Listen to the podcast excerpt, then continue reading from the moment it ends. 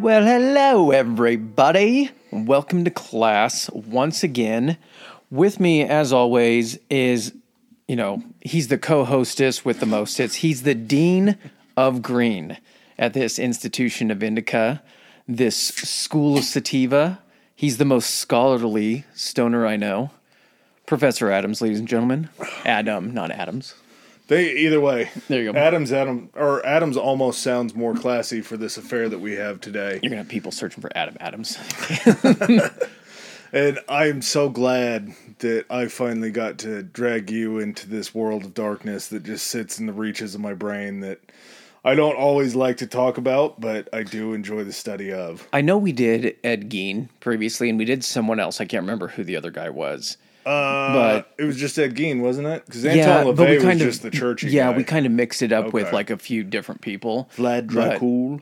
But I mean, if if we're gonna talk the prototype, the Godfather of serial killers, it's got to be Jack the Ripper. Yeah, nom- nombre uno. This was the first guy. He wasn't the first serial killer ever. Uh, he was like the first ever mass media crazed serial killer that everybody in the world heard about. which, Yeah. again, we're talking about a period in 1888 that was just a very small period. But whenever I hear 1888, how does news get across the ocean that fast? It's like, two. It was like a two and a half month affair. Yeah, but do you think by the how would it get to America before the siege or the the reign of terror was over? I don't know. Like the It only to be thing, by boat, right? Yeah, the only thing I could think about is someone's around for maybe the first couple. And I mean, there is a gap essentially between the fourth and the fifth. Okay, I keep mixing up this word. Ca- Canonical. Canonical. Yep. Not canonical, canonical. And I found out doing the boards that canonical is not the correct way to spell it. Is not the way I had it in my head. For some reason, I kept adding a T in there for mm-hmm. canonical, but not right. So the canonical five essentially are the five recognized victims of Jack the Ripper that fit essentially all of a common MO or modus operandi. And the crazy thing about, I mean, there's a, so much crazy shit on this, is I knew, everyone I think knows in one way or another, Jack the Ripper has heard of it. Maybe not kind of our younger audience or anything like that, but it's always something that's been played up in, you know, media or versions. Like, and again, any serial killer kind of follows this archetype almost. Like, this was like the inspiration, especially because he was never caught. And I mean, if you're going to be the first big one and not get caught, you're kind of setting Yeah, it- an example of like, well, look how easy it is to get away with this shit. uh, and not to mention the tone that you've set for like this is the first time we're hearing about like a a massive serial killer that maybe like wasn't in our town that we found. Mm-hmm. The first time the media picks up on something, they just don't have a conclusion to it. Yeah. Like it's just an ellipses at the end of every fucking uh, news article. Well, I mean, and this came at a time when it was almost like previous serial killers and things like that. The media wasn't there in this, you know, iteration. However, it was existing at the time. And then he, he just happened to be so fucking uh, deadly, of course. But I mean, he happened to come along at like just the right time when like print media was able to go and pick up on this stuff and was of course looking for stuff to to report on and then they just latched onto him. I think I was telling you it's kind of seemed like as we get into it, it's going to seem like an apex pre- predator being lit into an area where there were much smaller predators. Like no one expected anything like this to happen. Just woolen lambs everywhere, ready for the slaughter. Yep. well, without further ado and no more pomp and circumstance, while we get ripped, we're going to be talking about Jack the Ripper.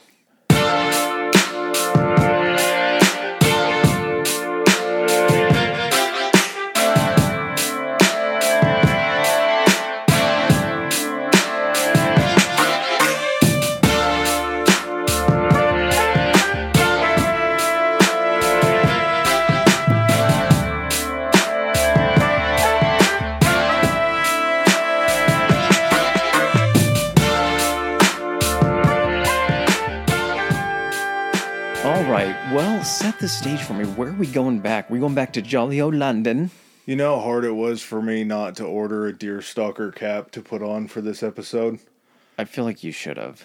I- and then had a red handkerchief. I, yeah, I just, well, I learned, and we'll talk about multiple times at deerstalker caps, apparently that must have been like the only hat in London, but it's basically like the Sherlock hat. It is Like, like, it's a, there's a bill in front and a bill in back, I guess, in case And- it's not reversible. It's no, just it's it flippable. looks like what do they call it? Where it looks the same way going forward as backwards.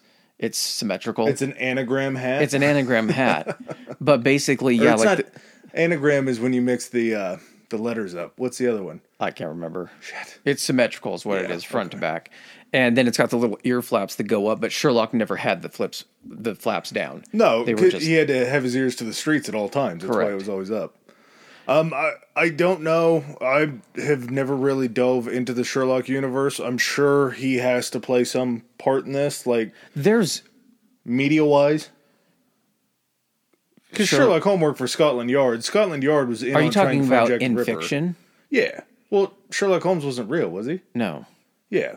So you're saying that I'm I'm definitely sure that in some form of literature, yeah, oh yeah, uh, Sherlock Holmes. There was even a movie about it, Sherlock Holmes versus like Jack the Ripper. Oh, okay. Yeah, so it it sort of fits this. And Sherlock Holmes, as we know, is one of the greatest detectives in the world, and even in a fictional world, maybe Sherlock catches him there, but in the real world, nobody at Scotland Yard could. Um, we end up in 19th century London, which I did not know. Um, at one point in time in the 19th century, London- 1888 to be Yeah. That's where we're sitting as 1888, but again, the centuries work weirdly when you actually say them. So it's the ni- it's late 19th century is what it'd be considered, right?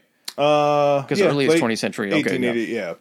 But London just blew up. London went from less than a million people in 1801 to 5.5 million people in 1891.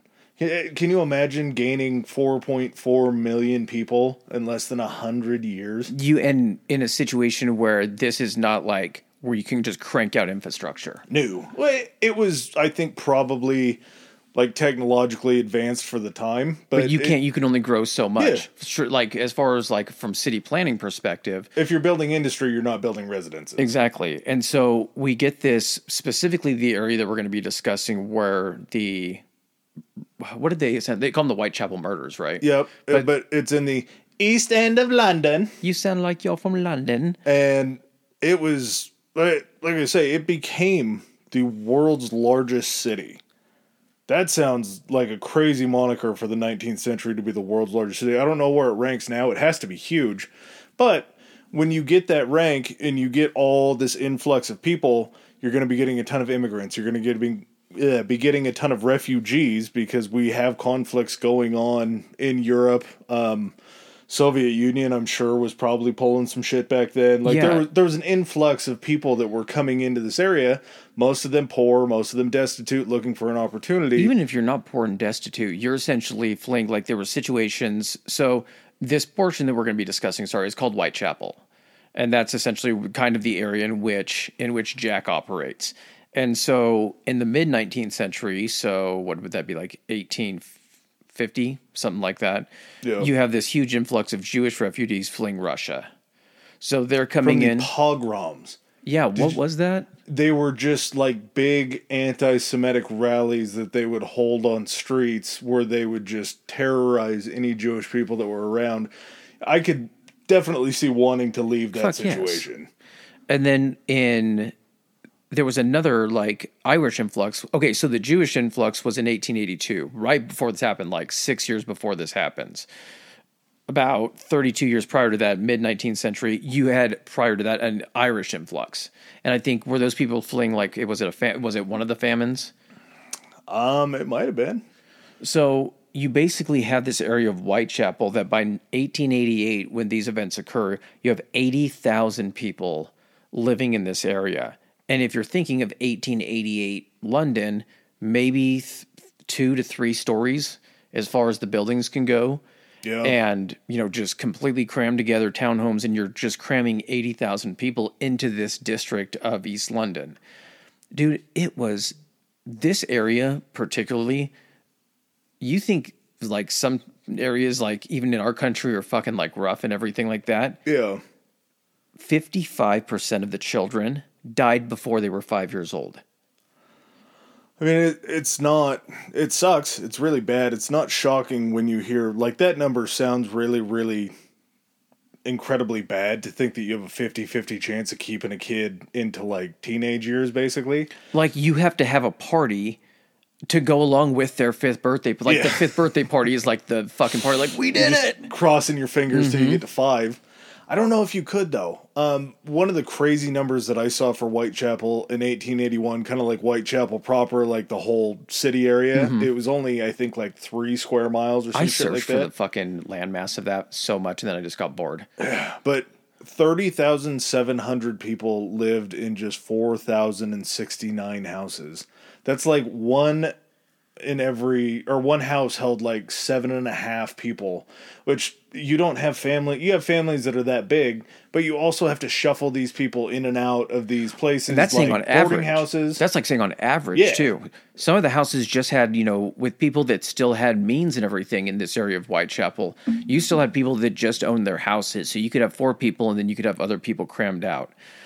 You, such is the economic condition of Whitechapel, just within the Whitechapel area, we have 62 brothels. That's going to come into play as a major component in this story. Uh, 1,200 prostitutes, again, very big factor in this story. And there were 233 common lodging houses, basically places where you could pay to go in and have a bed for the night. Kind of like, and not just like a bed. In some places, they had these things called coffin beds. Did you see a picture of that? Or it's like literally a door right up next to the side of you that you open and swing out. No, they were the ones laying in the ground where they gave them a box the size of a coffin to sleep in because they Oh. could cram so many and keep them enclosed that they wouldn't have to worry about giving them additional room.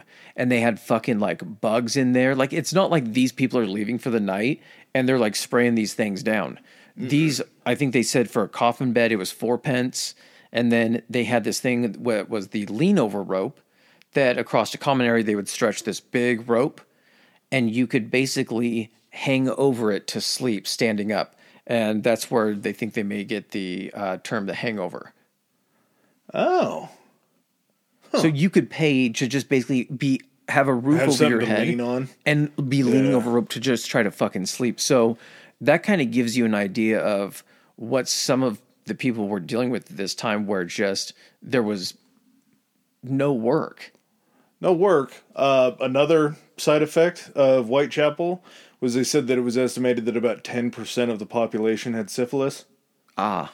So, Well, I'm sure these 62 brothels and 12, 1,200 prostitutes probably had something to do with that. But again, this is 1880, 88. Uh, That's, you know, what do you, it's just a little syphilis. Come on, baby.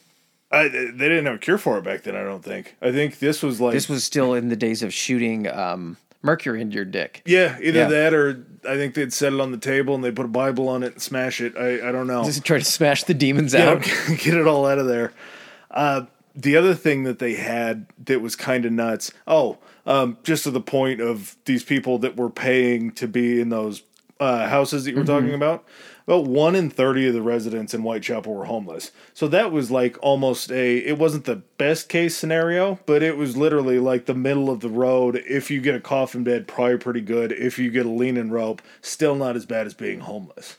and you know with all of these prostitutes that you would have we we talked about this you were texting me you was like did this place like did time mean nothing this place was going 24 7 and when we get into kind of like the times that the victims were found and everything you're gonna be like why are, are people just fucking seem to be out wandering around at like these times of like day and night? Apparently because like of the industry you know there was like meat packing in the district and everything like that you just literally had people coming and going literally at all hours of the day. It was almost like poor Vegas with just as much syphilis. it kind of seems like that right Yeah, uh, just the amount of time that people are out all the time. If you're working a night shift, you're trying to either sleep during the day and get drunk. and these ladies were working the night shift, the Well, day shift, yeah, and night whenever the shift arose. Even like factory workers or anything like that, they're going in, they're working swing shifts, probably uh fucking 10 to 7 whatever Mm-hmm. get off at 7 a.m go home try to sleep try to figure out how to eat um one of the places that sounds like just the worst thing on earth that they had to stay in they were called workhouses. Did you see anything about these? Yeah, so if someone was like, because it was supposed to be like government government housing for people like- that had like lost their jobs and things like that, and but what ended up being it was a place to that people just found out a way to like embezzle money No, or like skim money off the top or something like that, wasn't it? There were people that had taken advantage of these places that they were getting supplies and money to try to feed and house some people. I mean, it wasn't much, but then they were also making the conditions even worse. Am I not correct in that? uh, workhouses were places where um, factory workers could go and have a roof over their head, have a meal, and get a semi regular bath Mm-hmm. in exchange for the work that they're doing for that company. Oh, so that's it's basically right. like company barracks. Um, when I say bathe semi regularly, they had a bathtub that you would get access to once a week in these workhouses. Um, two conditions was you didn't get to go in by yourself. There was another guy, I guess, at the other end of the bathtub. You went in in pairs. So And like in, the in that wa- scene in Shanghai, in Shanghai Noon. Shanghai Night, Shanghai Nights, they're in different. No, no, no. Oh, remember when they're playing the game and then they end up walking in? They're both in the bathtub playing the game. Doesn't it The start out? drinking game. They're in two separate bathtubs. tubs, and then it finally, Yeah. yeah. they finally end up in the same. The other part of that is the bathtub water doesn't get changed between every or the bathroom water or bathtub water. Jesus Christ, only gets changed. I'm talking about naked dudes in a tub, and I can't mm-hmm. keep my words straight. It got changed every 22 people. So could you imagine being 20 and 20 or 21 and 22 that have to get in that just dingy, disgusting bath You know what? I'll just wait for the next refill, and then we'll just start there again. No, man. These are the rules. We got to get two more people in there. Drawing that straw and being like, God damn it. Yeah. It's not How? worth it. No, no. It's yeah. You're more you- likely to get syphilis at that point than from some of these prostitutes. It it was just such a way to keep people poor because they did pay them a meager wage, but their their big you know payoff in working for these companies was getting to live in these workhouses. They actually separate or had separate quarters too. You could bring your family to the workhouses. Women and children had to stay in one side, and the men were actually separated from them. So almost even more of a form of torture. Um, this is where I think gruel enters the lexicon of the world. Sandwiches. Gruel every day. They they ate some pretty bad stuff back then. But it was just another way to keep people in poverty and to keep this workforce going. You have all these different sects too, where all this other violence happens. There is a lot of sex. sect, s- s- the one with the T in, or the C CT in it, yeah. But like you say, you have this um, influx of Russian Jews coming in. Mm-hmm. Uh, you have this influx of Irish coming in. There were, I think, parts of Eastern Europe were kind of flooding into the area, but you still had the London poor. Like you still had the people that were already destitute before all the other immigrants. And now you in. essentially have more people who are going to be destitute because it's going to be much harder for them to assimilate and everything than just the London poor. Like, if anything, people are going to be like, well, at least they're from London.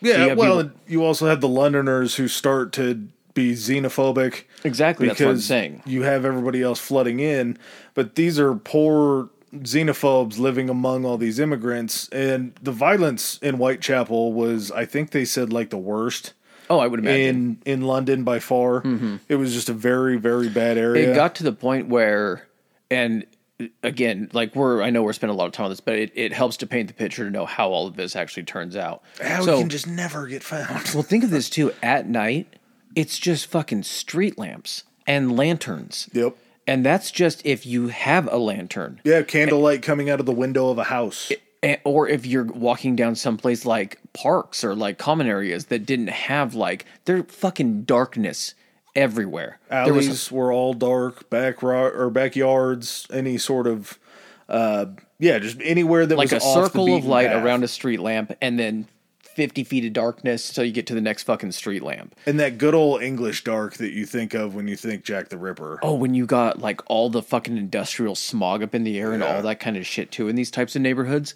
And you had it so bad to where the PCs are in this situation instead of like cops or police, it's police constables. So we're going to say PC before some names. So that's police constable. Where some of them, they had beats that they were walking all times of night again. Like they were constantly on like patrol and everything. But no fucking guns. These guys have a fucking like whistle and a fucking billy club. and that's what they have. And then, not to mention that there were streets within Whitechapel that the police would not even walk down unless they were in force. That's how fucking dangerous this was. Even the guy, the constables, the guys in charge don't even want to go down some of these Yeah. streets. And weren't they on maps? They were like literally labeled with black lines around it as like "Do not go." Something like that, like don't go in alone. Yeah. But when you're homeless and you're looking for a place to stay and you need food, uh, you need money for booze because alcoholism was rampant around here. I guess the one thing that they weren't short of was bars. Yeah, and I mean, if you really think about it, just from like a- anybody, any of these women that were Jack the Ripper's victims, all of them kind of have this a few common attributes. Essentially, of course, they had lives before this, and they got into situations in which they were either married at some point or mothers at some point. and so we're not trying to gloss over that these weren't people. It just helps to disassociate from it a little bit if we're going to be having the conversation, but also like a lot of these women were literally on their just last shred of hope, if not, if not even having hope. They had uh, turned to like drinking and everything like that, which, like Adam was saying, if your fucking life is this bad and you're living in this area, you're probably trying to self medicate at any point you can for as long as you possibly can. So I don't I don't fault them for that. Any point you're not conscious is probably an okay time. And and these were all women that were essentially sleeping night to night within not the workhouses because prostitution wasn't something that you could pay for like but they were either some really were either working in brothels at one point or they were just kind of what I would consider freelance Yeah. and Yep. would be basically going out and trying to earn enough money to sleep in one of these houses for the night in one of these beds and then be able to also afford to get drunk and then the next day living literally day to day Yeah, in, in they this were- manner unfortunately, they were addicts that were doing what they could to. scratch out a scratch out a living Uh-huh. like the with the only trade that they could you know really have i mean Yeah, some of them knew how to do certain things but you have to have a place to do that or equipment if you're going to be a seamstress or things like that when you have nothing except what you have on your body that's kind of becomes the only only option available I, and I think Chris and I, if you've listened to a lot of our episodes before, I think we've made this very clear. Uh, we're pro prostitution, Pro sex point- work. Yeah, I mean, it's not.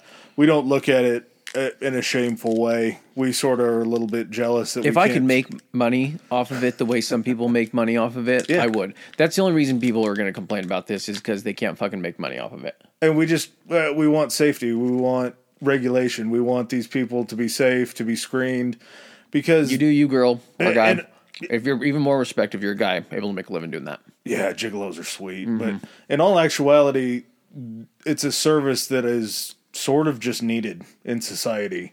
Rosel's profession, buddy. Yep. So, um, just getting back to the violence and kind of starting in on these five murders, these canonical murders that we're going to talk about. There were actually 11 murders that were investigated from April 1888 to February 1891 that were known as the Whitechapel murders. Um, there's only these five canonical um, murders. That fall within a two and a half month period Yep. of the Whitechapel murders. Yeah, so it starts out August 31st, but even before that, the thing that really started to sort of set in motion the media frenzy that this was was these murders before. There was the first one was in April. Um, it was pretty bad. A I forgot this woman's name and I feel terrible about No, it. No, I got you. Okay. This is why we do our separate research Hell so we can back each other up. So April third, eighty eight, Emma Smith is killed by what's reported as multiple men. Four men. Yeah. Four men. They do we do you want the details? Did you get the details? I'm gonna go ahead and just gloss over it um, because we're gonna get into it with fucking the escalation with the canon- canonical five. But was she the one that had blunt force trauma shoved up her? I feel like d- I know vagina is the, and I don't know why we're dancing around that and everything like that. But basically, had a blunt object shoved up her vagina, which then tore her perineum. Correct. And she was having la- massive blood loss that way, and then she was just beaten. Yeah. She was actually taken to the hospital, and that's how they know who. after being ignored by a cop at some point. Uh-huh. Like she's literally walking down the street. She was able to tie something like between her legs to try to stem the blood loss and lasted till the next day but basically had walked by like a couple um, of these police constables and like they they didn't help her. Like I don't know, and that says something about like I don't know. You know when they're like if you're walking through it, keep your head down, you know, eyes in front of you and everything like Yep. that.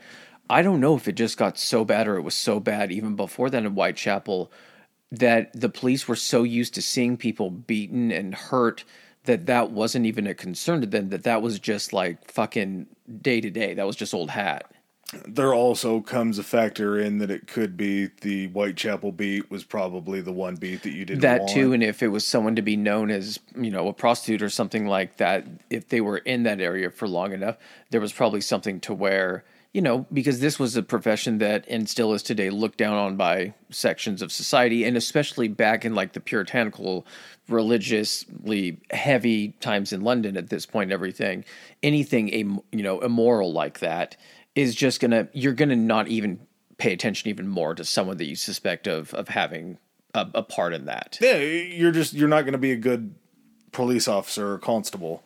Um, but yeah, she was able to describe her assailants in so much as there was four of them. They robbed her.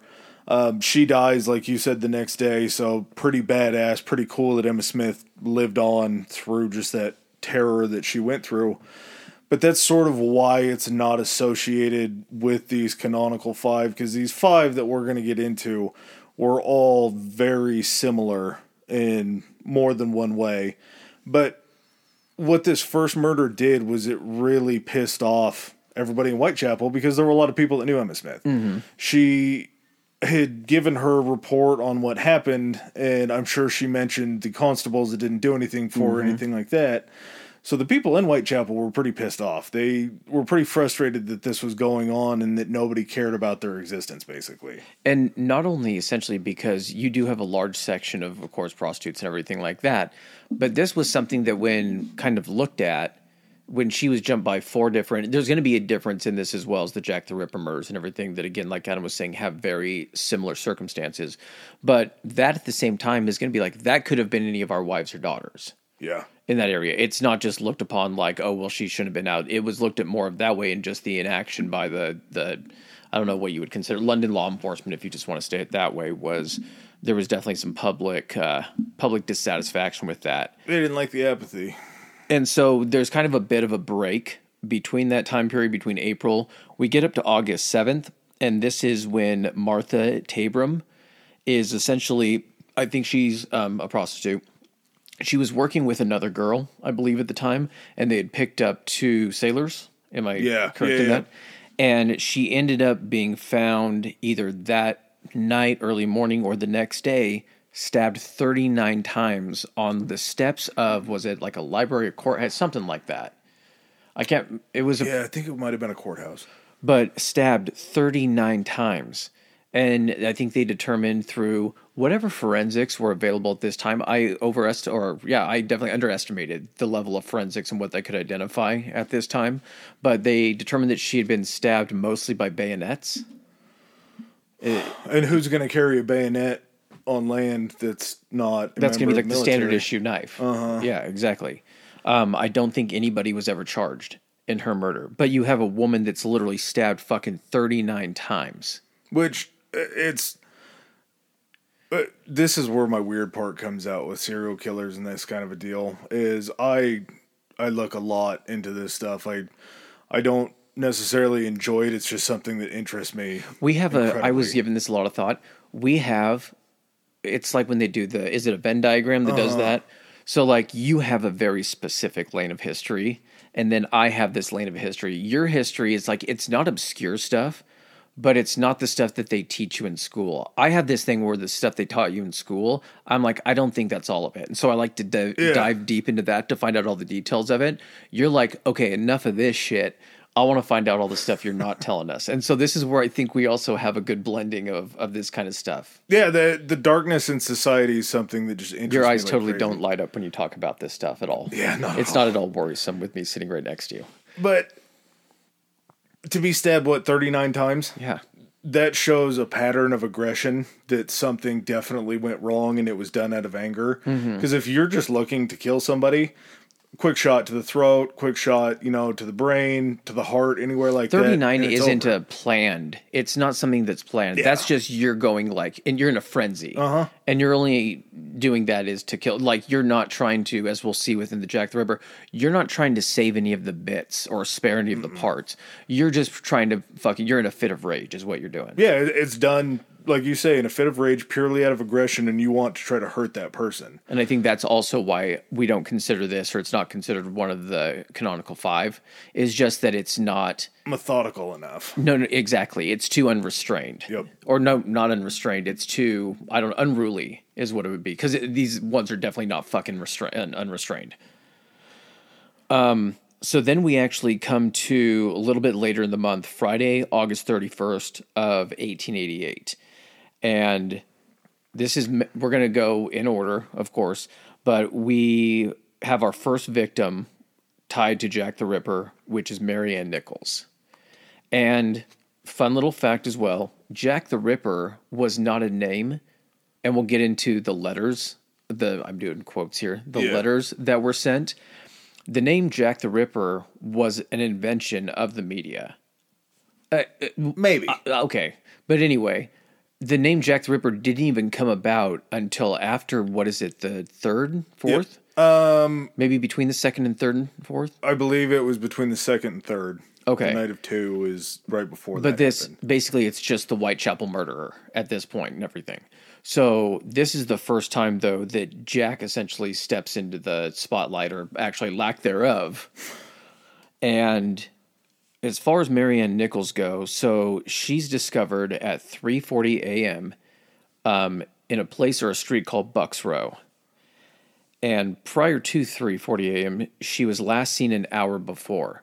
Yeah, she was seen very much unstabbed. They're just always an hour seen prior. right before, which is crazy in that there's still so many people around. Yeah. That someone is always able to be like, yeah, I just saw her an hour ago, or in some situations, literally minutes before. Mm-hmm.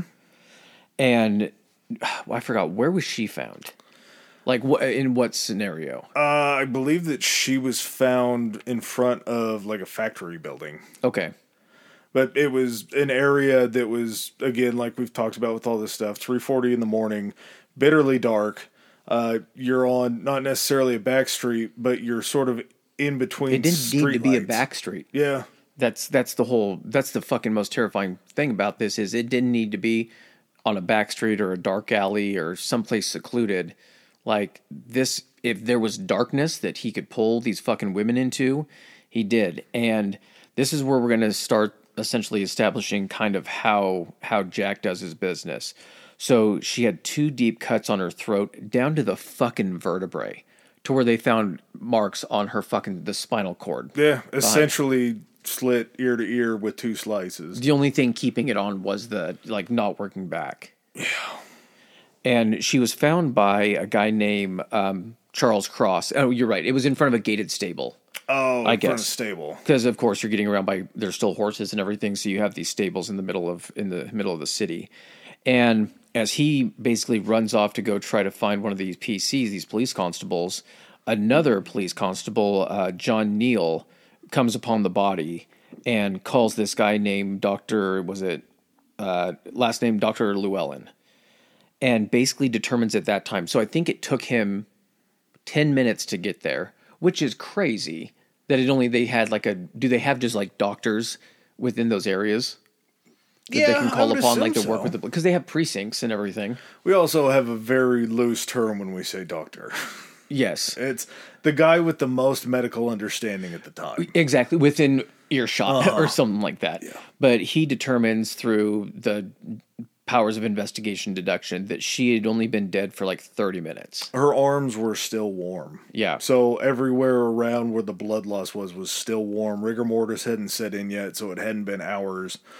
Just a, a very scary scene, I'm sure, to walk upon at 3:40 in the morning. But then, even as a doctor, and you show up, you're like, okay, dead body. You guys say it's kind of bad, and then you see this, these two stabs in this throat, and you're like, oh fuck, that's a lot of blood. When did this happen? And then you start feeling her extremities. Like, wait, she's still warm. Did anybody see who did this? Nobody saw who did it.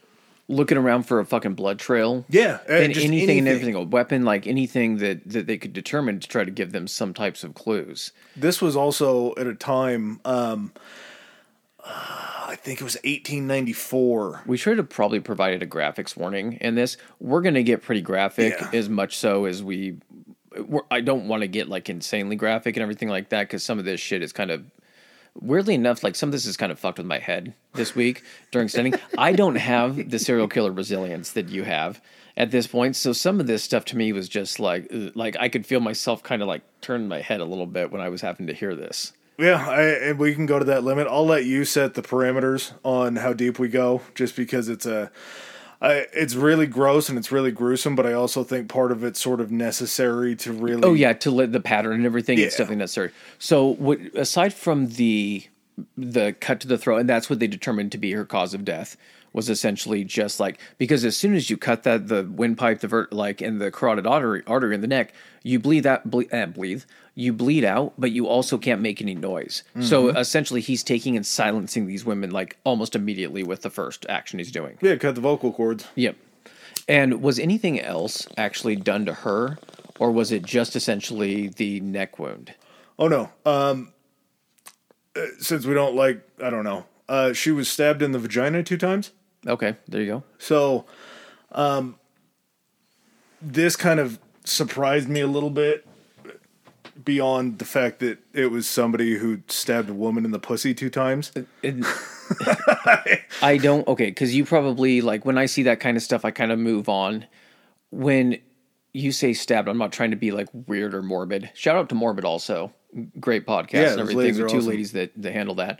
Um, was it more of a like she's on her back and it's down into that area, or is it like a thrust as Thrust- would, thrusting going up. up and in? Okay, um, in a in a phallic motion okay. sense. Okay. Yes. Uh, the thing that kind of makes me curious is this was uh, Marianne was a woman of the night. She was out there um, working essentially, and Working nine to five, or in this situation, working pr- yeah nine p.m. to five a.m. but uh, there's a sense to me when I see that that this wasn't like a sexually motivated crime. Like even though she was a woman of the night and she was out there essentially trying to turn tricks to make money.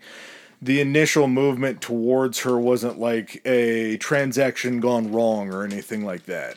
Yes. Oh, oh, 100%. This, it wasn't like something where she was like, well, that'll be like five pence. And he was like, five pence. And like, went, f- it was somebody that, based upon what we'll discuss, was obviously in their own psychotic way, had to be a decently intelligent person and knew who to go after in order to go ahead and try to essentially remain uncaught. Oh well, and his gratifi- or uh, his gratification in the process wasn't of a sexual nature. Like he still got off on this, but it wasn't like he was uh, Rape. raping Rapey. these women. Yeah. and then Yeah, well, it was about the only thing he fucking did not do. yeah, uh, which just it's shocking that that's almost a plus for this guy. And Uh, she was also had her abdomen cut, correct? Um, yes, I and I got kind of confused with some of this. Is there a difference between a stomach and an abdomen? Same. Okay, same deal. All right. Yeah, so she had. The, I think when they say stomach, the stomach is in reference to the actual stomach itself, whereas the abdomen is just that abdomen area where you also hold all of your other organs. Okay. But uh, yeah, so she had the knife wounds to the throat, uh, done in a very expert way with a very sharp knife. She had her abdomen cut open, and she was also again stabbed in the um, the pleasure maker. So after we get done with that, very quick turnaround. Um, September eighth, eighteen eighty eight, Ann Chapman. Her body was found around 6 a.m. on Hanbury Street. She was last seen around 5:30 in the morning. Again, pretty close to these times that are happening. You have maybe a half hour window for this to happen. She was seen with a man in a dark overcoat and a deerstalker hat. That was the only like eyewitness account, but she actually was seen by someone speaking to a man. The eyewitness that saw them said that she'd heard a short conversation that ended with Chapman saying yes. Yeah, he said like, "Will you?" and she said yes. Yeah, so essentially this could have been It's like a gesture trying- to her crotch, like, "Will you?" and she's like, Yes. Yeah, uh, so under the guise of prostitution, looking I got to for make this guy that to score, Yeah. he has to try to get this woman away to kill her.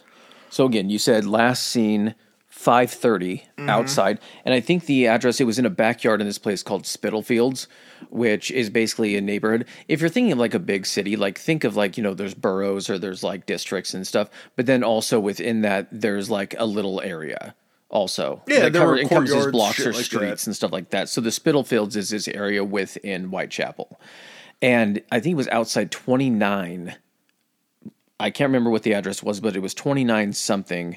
And she was found in the backyard of that house that she was out in front of when she was found at 6 a.m. So she was probably looking for a dark, quiet place to turn the, The, trick. the guy that found her, um, what happened is he was getting up, and apparently people were getting up at all times. I'm guessing like to go outside and like dump the piss bucket. I don't know how plumbing even worked at this point. but like he gets up, he goes down. I think he was living with his family up on, and again, there's people living in these houses, all three stories of this house. He comes down from like the third floor. He's going out the back into the backyard, and he said something about the backyard latch and the gate not operating because people would use the backyard as like a shortcut to go through it and like out to the street on the oh, other side. yeah. But again, there's no it's fight like people aren't usually awake at this time and if it's awake maybe a candle there's no light and that's what's also fucking nuts about this kind of stuff is once we get into more of the details and when he gets more elaborate a la this one right here it's all being done in the fucking dark and it's all being done in such a short amount of time that that had to have been like uh, as an investigator or medical examiner being like when did you fucking find her yeah.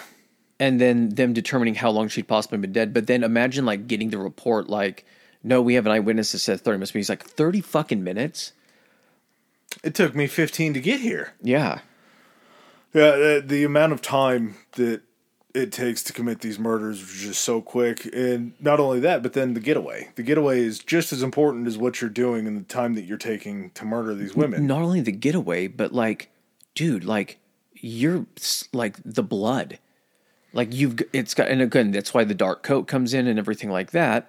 Because again, you're only having people see you as you pass by these lights. So if you just want to dart around, Yeah. you but also you have to be in a situation where someone doesn't spot you covered in blood being like and that was the other thing too they said apparently that wasn't that uncommon to see people walking around with blood on them because there were people coming back from like butchering shops and stuff like that they were going home for the night that had been working on fucking carcasses all day so it wasn't like outside the norm again i think this was just a thing where if you were walking anywhere especially at night you had your fucking eyes ahead of you. You were trying to get it there as quickly as possible and not fucking end up offending anybody by looking at him and having someone be like, what the fuck? Yeah. Yeah, that Especially not someone covered in fucking blood. that's not the guy you want to run into. So what happened with Annie? Um. So yeah, A- Annie's undoing was pretty rough. She had the trademark slits to each of the side of her neck, uh, down to her vertebrae again. Her stomach was sliced open. Uh, part of her small intestine was actually pulled out and strung over her shoulder. the uh, placed above the right shoulder, as they described it. Yeah, uh, her uterus was taken out. This is an interesting point for me. Um, in a little bit, uh, part of her bladder and vagina were removed. That's pretty. And when we say removed, when we say taken out, taken out implies that it's still there, that you can account for it. When we say removed, it is not to be found. Yeah, yeah. And as far as like what they determined at this point, I think they called in another guy. His name was Dr. George Phillips, and I think he kind of then is like the preeminent guy that's because at this point they established that it's you know could be a serial killer, the same guy. Yeah. He becomes like the main medical guy in regards to this. Um, but he determined that anatomical knowledge was needed to be able to perform what he did fucking duh.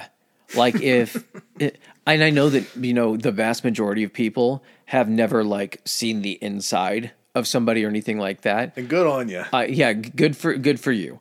Um, I've been a participant in a gutting of an animal, Oh, of an yeah. elk when I was younger and everything. And when you see everything, it's all kind of close to the same color where it's this weird pale grayish and and everything sits very close together. And in order, you can't just reach in and grab something. It's slit. Like you have to know where shit is. And when they say removed, like it's not just like like it's removed, like surg- like almost surgically removed. And they said that the blade had to be roughly between like six. They were able to determine that the blade would have to be like six to eight inches in, in order to do that. And that's the weapon that had been being used. Yeah, yeah. It's. I mean, it's a, a really gruesome thought to have to know that those pieces had to be taken out by a human that knew, you know, where they were and why he wanted to take them out. And how did he find out where they knew where they were? He, of course, you would have. You could read an anatomy book, or you can do. You know, that was available at that time, especially someone. And we'll get into theories and everything like that. But you basically have someone who, when they're identified, the people that identified him were able to kind of identify his what would like the air about him was that he was at least like not well to do but good enough that maybe he shouldn't have been like out at that like like a, a man of like somewhat means having somewhat the know, murder profile means. fits somebody who has an education which yes which would require you think, and you would somewhat think money or access to yeah. that type of like education or that type of profession but yeah, so I mean to to know how to do that, but then to do that in such a short amount of time, it's fucking crazy. And you know, to describe kind of where her body was, it was literally like right out the door and down a couple stairs. They said that also there was a neighbor who had kind of come outside at that point in the house next door mm-hmm. and had heard someone say something, maybe heard a no, and then heard like a thump against the gate and it was, I just imagine it was one of those situations where he walks out, he hears no, a thump against the gate, and then just in one motion does the turnaround and just right back in the house. He's like, nope, not dealing with that shit. I can live with the uh, bedpan. Because at no point in, especially at this time, is there a fucking good Samaritan type shit yeah. going on in Whitechapel. So it's like, you know what? I didn't hear anything. And is, and, and we're not done. No, no. The, we're not even halfway the uterus part of this seems fairly interesting to me because that's not really something that you would think um, would be like something to remove unless you're trying to maybe prove a point with these women. Yeah. Um, that kind of interested me a little bit just because it's such a, a weird thing to want to remove. Mm-hmm. I'm not going to say like it's not weird to remove an organ from a human being, but to remove that section of a prostitute, a female specific organ. Yeah. It's not kidneys. It's yep. not a liver. It's not something like that. It's you know he's targeting women, but you can also see that the reason he's targeting women isn't just for you know it's probably you know part of it is I can get to these women easier. There's a way for me to have these women approach me, you know, and not have it seem like I'm just not another fucking client or something like that. I'm also able to overpower these women. It, it's another, you know, the biggest determining factor is that they are women, not the characteristics of how easy it was to get to women at this point. Yeah, uh, they he had his mo was being able to prey on, which is still an mo that serial killers use pretty frequently today. There's not as many of them, but I'm sure they're still out there. Uh, I think of serial killers today like you think of aliens. Like they got to be out there somewhere. that they still exist. Yeah. Oh yeah. What's isn't the statistic for murder still like shockingly fucking low for unsolved murders in this country? Yeah. Um, but we go. This seems like a different break. And well, before we get to what's known as the double event, on September 25th, that's when a letter is received, essentially oh, by the media in London. Yeah, called, I was going to break down everything after the murders. okay, I just want to mention this just because of this is where the name Jack the Ripper is finally kind of assigned to it and everything. So this letter is received, and again, this ledger letter is allegedly written by the notorious Victorian serial killer, but it was addressed to the Central News Agency of London, which there's a whole bunch of publications and things like that. Um, but it was essentially then given to like Scotland Yard or forwarded like on September 29th. But basically, here's the contents of the letter. It says, Dear boss, I keep on hearing the police have caught me, but they won't fix me just yet. I have laughed when they look so clever, talk about being on the right track. That joke about Leather Apron gave me real fits. Leather Apron was a guy that was brought in for questioning. He was a shoemaker Bootmaker. bootmaker, which means he had access to knives and everything, the kind of which could be used in this scenario for like trimming leather and all that kind of stuff. Um, and you know, they said something about like there had been something about a leather apron prior to them looking into him. Like someone had tried to make like an eyewitness account or said they saw someone wearing a leather apron like leaving a crime scene or something like that, right? Yeah, so yeah, well, I guess we can get into this stuff. We don't have to. We'll get to him when we get to the suspects. I'm just letting you know who Leather Apron was. He was a suspect that they had actually identified prior to this letter being sent. So he's basically saying the joke about Leather Apron, like they got the wrong guy, which they discovered they did. I'm down on whores and I shan't quit ripping them until I do get buckled. Grand work on the last job was I gave the lady no time to squeal. How can they catch me now? I love my work and want to start again. You will soon hear of me with my funny little games. I saved some of the proper red stuff in a ginger beer bottle over the last job to write with, but went thick like glue and I can't use it. Red ink is fit enough, I hope. Ha ha.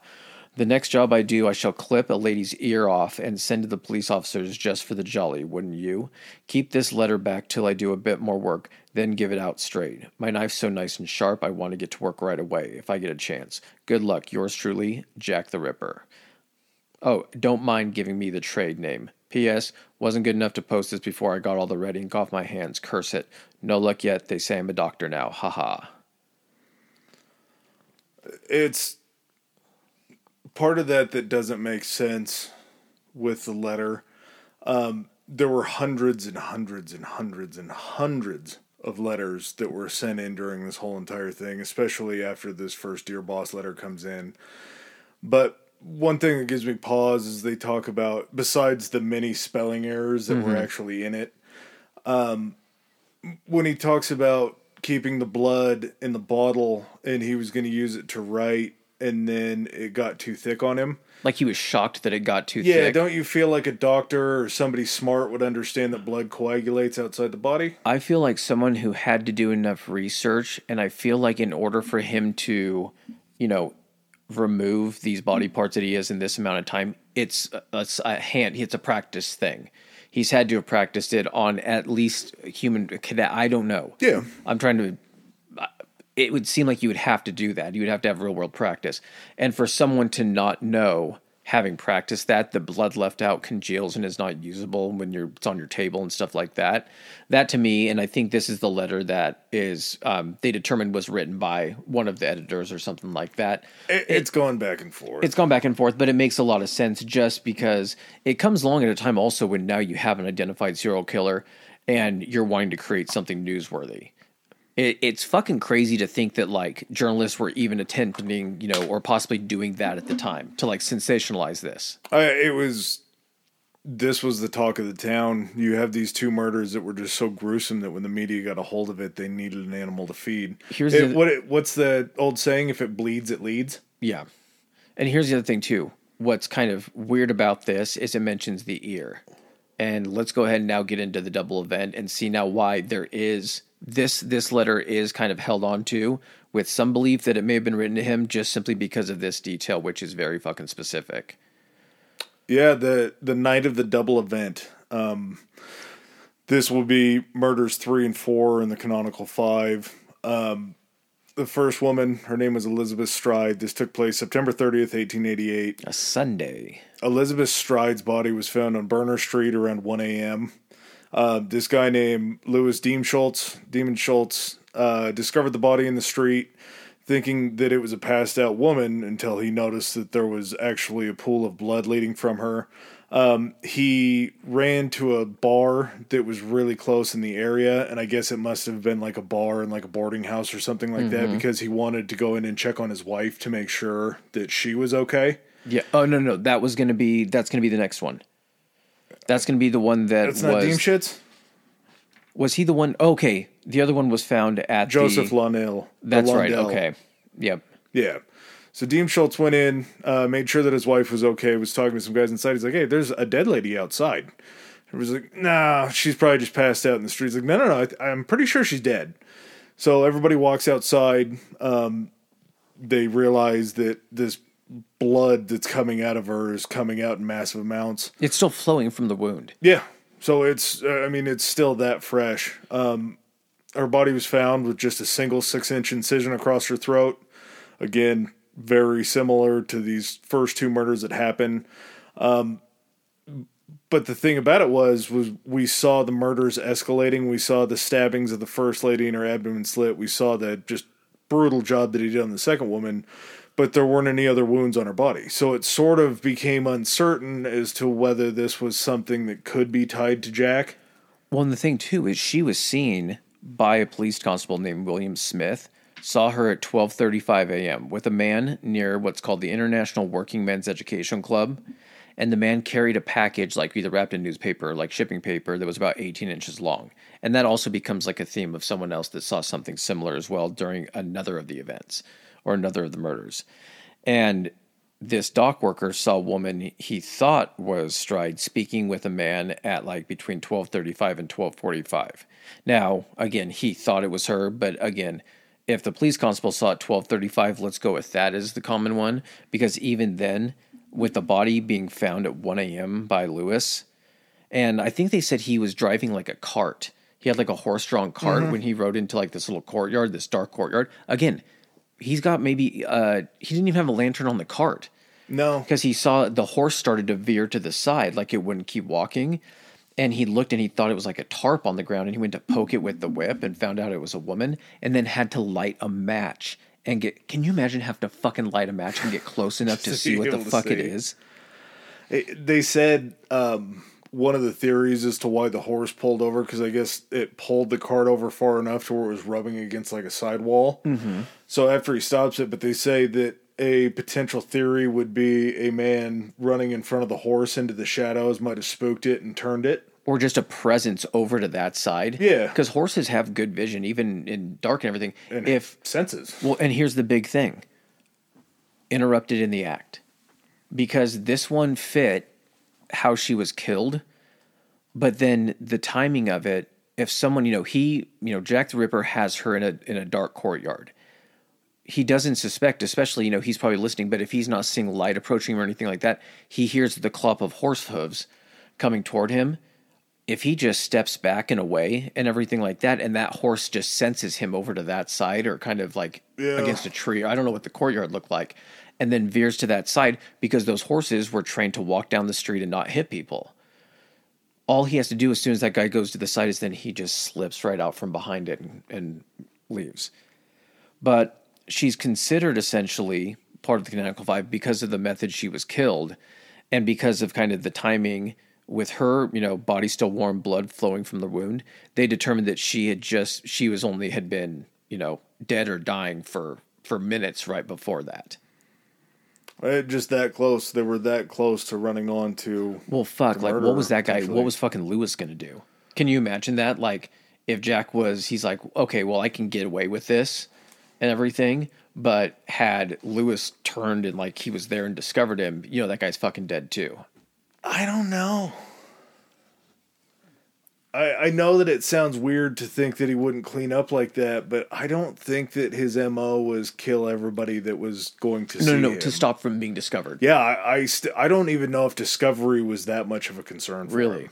Yeah, and later on, um, in another one of the letters that we'll read, is kind of what makes me think that. But it's he was like a single mission man, and I don't think it really mattered what happened after he got that first fix. Which also, the reason this is called the double event is because this was just the first event of unfinished business that he had had the second go around. Exactly. Well, what do you do if you fail the first time? He fuck it. I got the rest tonight. It's only one a.m. I can try again. Well, forty-five minutes later, in a corner of what's called Meter Miter Square, it's a twelve-minute walk from the location of where Elizabeth Stride was found. Three quarters of a mile. Three quarters of a mile. That's it. Catherine, is it Eddowes? Eddowes? Uh, Edos. Eddowes is found by police constable Edward Watkins less than 10 minutes after she was figured to have been killed. She was the only victim that was ever found in London City proper. Yeah, it was like City of London, London City, something like that that was considered. The Metro Police coverage Section. area. Yeah. And what's even more insane about this is now again we start to get to the escalation for the mutilation of the bodies. I can't believe I just said mutilation of the bodies. so yeah. we get her left kidney and most of her uterus removed. Again, gone, not there anymore. her face is disfigured in a ton of ways. Uh, like triangles drawn on the cheeks to point up to the eyes. The eyelids slit. Her no- nose was cut off. Correct. Yep, cheeks were slashed. Eyelids were actually what they considered peeled, which is really scary. Um, part of her, le- or yeah, so her left kidney was removed, like you said. Uh, most of the uterus, like you said. Um, she also had the uh, intestines that were slung over her shoulder as well, Of course. Um, and she had the trademark slit ear to ear. So Also, again, what was also removed? her kidney. No, no, no. Her right earlobe. Oh yeah. And they, it, it seemed like it was removed at the time. they eh, found it. That's what I'm saying is when they were moving her body, and I don't know if they ended up finding it when they got her back for like an autopsy or Had anything. to have been, when they yeah. started to peel off the clothes and everything, the fucking ear fell out of like. So, it, was he fucking cutting off the ear, and all of a sudden he got spooked, or he he dropped it and lost it, tangled in. But that's where like going back to the letter, the dear boss letter. The ear was clipped. I don't know if the intention was to take it or leave it where it was in the clothes or anything like that, but it's still it's different from the last one. Yeah. And it's so specific to the letter. It's it's Well, and there's enough it's like enough kernels of truth, Uh-huh. but such specific ones like how did they fucking know that? when we get to the rest of the um, kind of police information and evidence and talk about the saucy Jacky letter, Yeah, yeah. then we'll we'll get back to that earlobe. Just uh, very interesting that that's what happened. Well, and Um, then a piece of her apron, her like blood soaked apron, was found below like a chalk inscription on a wall. How far away was that? It was It wasn't. I think it was like thirty feet away. Um, the inscription on the wall, and this is going to be something that maybe you can explain to me because I'm not really sure which way it leans. But it says the Jews are the men that will not be blamed for nothing. The Jews are the men that will not be blamed for nothing. Does that mean that if this potentially had something to do with it, that this was a Jewish man who killed this woman in order to be blamed? Or that see that doesn't that that's what someone would write when they don't know how to like that what they're saying does not completely counteract what they're having to try to have it say. Yeah. So basically it's like saying, "Hey, just so you know, the man murdering all these women's Jewish. He's like, we will not give, you know, we will not. What was what was the wording? But he's basically like, we will not give you guys not not give you guys a reason to blame us for something. Yeah, Like, it makes can no be read sense. so many different ways. It can, but I think the simplest way to read it is it's someone trying to make it look like it's someone Jewish doing this. It- yeah, and I, I don't know if it was that or being like, uh, "This ain't us." Like we will be blamed for nothing here. This wasn't us. Like that. But why would anyone write that? Why would the guy like maybe because he didn't. He wanted a little bit more credit than being I a don't Jewish it's so man confusing me. it. I don't know how to look at it.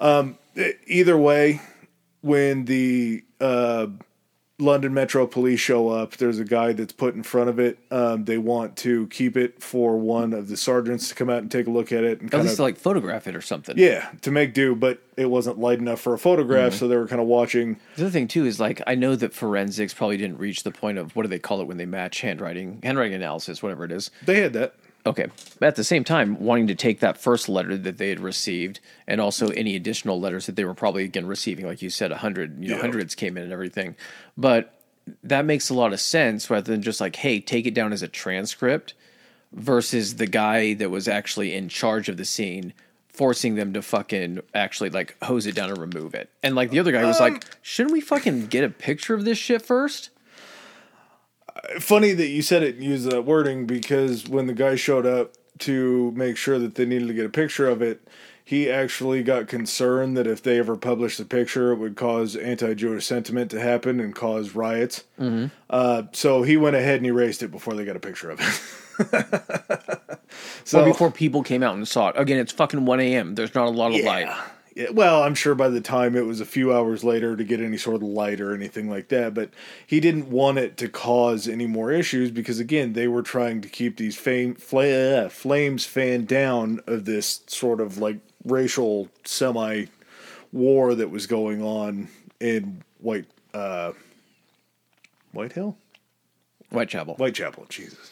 So now we're up to four. Yeah, um, we get another eyewitness too to this one. Um, the Joseph Londay that we were talking about. Um, he saw a fair-haired, medium-build, poorly dressed man that was with Catherine uh, before she was before she went missing. So not quite. I mean, I guess we get a little bit more than the first guy that was seen in the coat and the uh, deer dick hat or whatever it's called.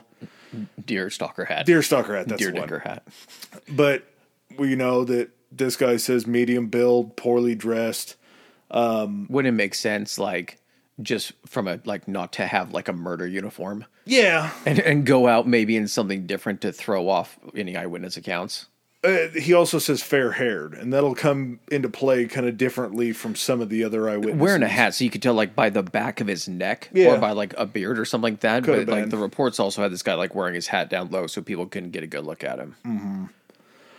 Uh, Finally, Well, before Luckily- before that, so like before the final one, because I as he keeps kind of like trying to write into the media and do that kind of stuff, we do get to the saucy Jacky letter, which, as far as the saucy Jacky letter goes, it was like a little was it a postcard? I guess it was a little postcard, mm-hmm. and basically it reads as I was not codding dear old boss when I gave you the tip. You'll hear about Saucy Jacky's work tomorrow. Double event this time.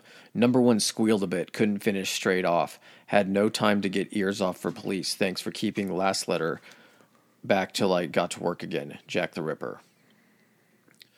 The timing of this was a little suspect because it's on that board. Okay, it, but it was postmarked more than 24 hours after the killings took place and long after many details were known by journalists.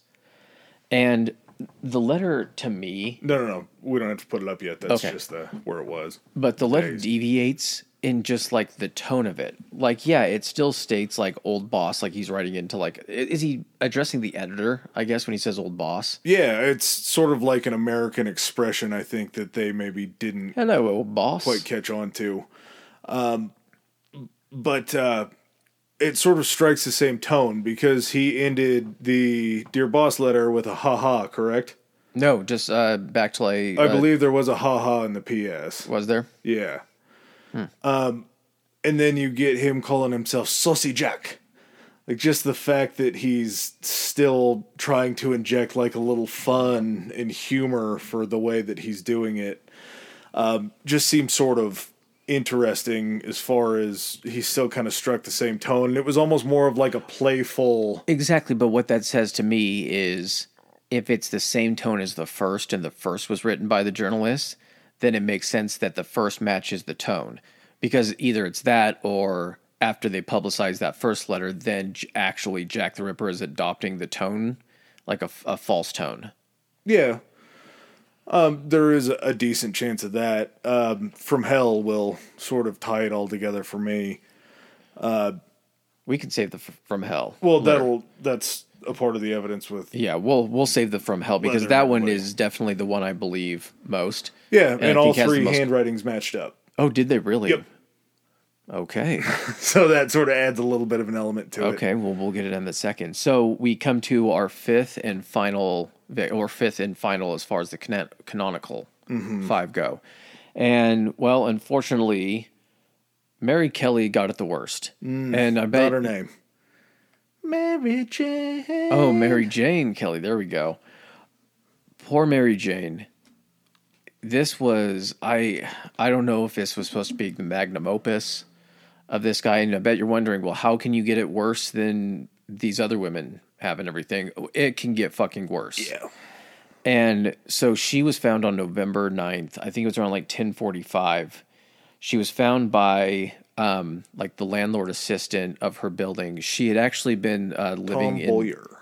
Yep, she'd been living in a like a single bedroom. Um, prior to this, she was living with like a boyfriend, I think, for a while, and then she had invited another like one of her lady of the night friends in for shelter and everything like that. She was staying with them. He was like, "I can't deal with this shit anymore," and he ended up leaving. And so, without that source of income and everything like that, and him working, she had to again turn back to one of the things that she knew could earn her money. So she started working nine to five again. Yeah, skin merchant style. And so,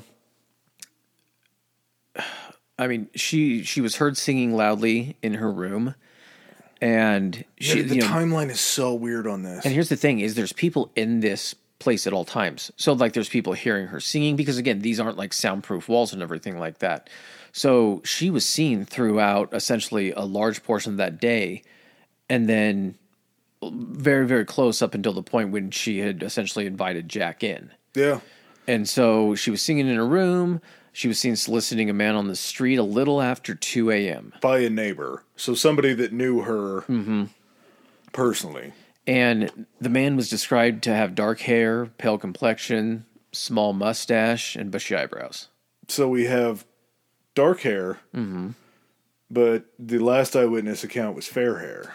Unless it was just like a beard or something. I don't know. That's the thing, man, too. Well, if um, you're if you've got a hat on and you're only seeing you know, I was thinking about this too. When you get even a darker haired person, when you get them, you know, with short the shorter hair on the back of their neck, depending on what their hairstyle is, Yeah. it can look light because you're seeing the skin underneath it. And again, man, these are people that are seeing them under fucking like lamp lights from possible distances away. Like a lot of stuff could could look differently. I mean, but this is definitely the same guy. Yeah. I, But but here's the thing: the descriptions. That's why also it's fucking hard to catch him because people don't know what the fuck they really saw. yeah. Whether he, there were some people that described him as genteel, which I believe is Gentile. Like That fair. The same thing. Well, Gentile is not Jewish. There no, there. I actually no. It's him- I knew what you're saying because like Jews and Gentiles and everything. Yeah. But Gentile would mean someone like of like a higher standing class. Okay. Yeah. Yeah. so maybe okay. Learn something there. Um yeah, after that there was and this goes to just point out how bad this Whitechapel We're gonna go to dark was. place. We're gonna go to the darkness for a second. Yeah. Um at four AM, one of her neighbors was awakened by a scream of oh murder. And the lady thought about it for a little bit and then she just rolled right back over and went to sleep. Which do you think it was like? Okay, so I see this one in two ways.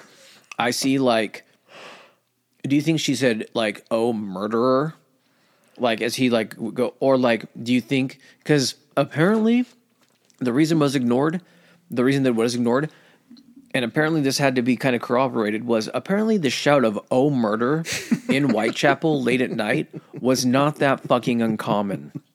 It was so uncommon that when she used the excuse of "I heard oh murder," but I'd heard it so much that I just kind of ignored it. The cops were like, "Okay, makes sense."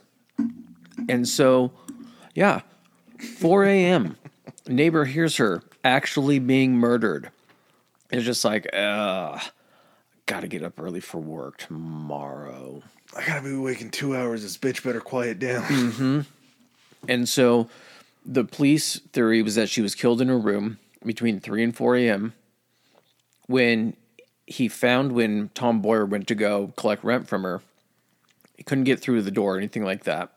He had to go to the window, which I guess had been broken through like a Previously broken by a uh, domestic disturb a domestic incident between her and her boyfriend. She I think he like unlatched it through the broken part and then like pulled the curtain aside, didn't even go in, but saw what was on the bed and was like, fuck this. Gotta go get the. This is above my pay grade. Gotta go mm-hmm. get boss. She comes back, or he goes back, gets boss. They come back. He points through the window like, "Holy shit, look in there." Uh, they see her body laying dead in the middle of her bed. We'll get to why this was so shocking here in a second.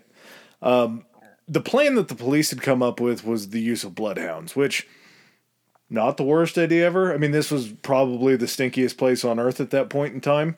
So maybe bloodhounds wouldn't have been the best at picking up a scent and being able to carry it to find it because there's so many other terrible odors. Unless these bloodhounds were just specifically trained for blood. That's what I'm saying is what they would do is introduce them to the sense of blood yeah. that were at the crime scene. Yeah, but the bloody lady that's inside is going to be that. Correct, but their thing was that if they then took them out and around the building, they would then try to follow that. Not and if they started heading away from the building, they were on that trail.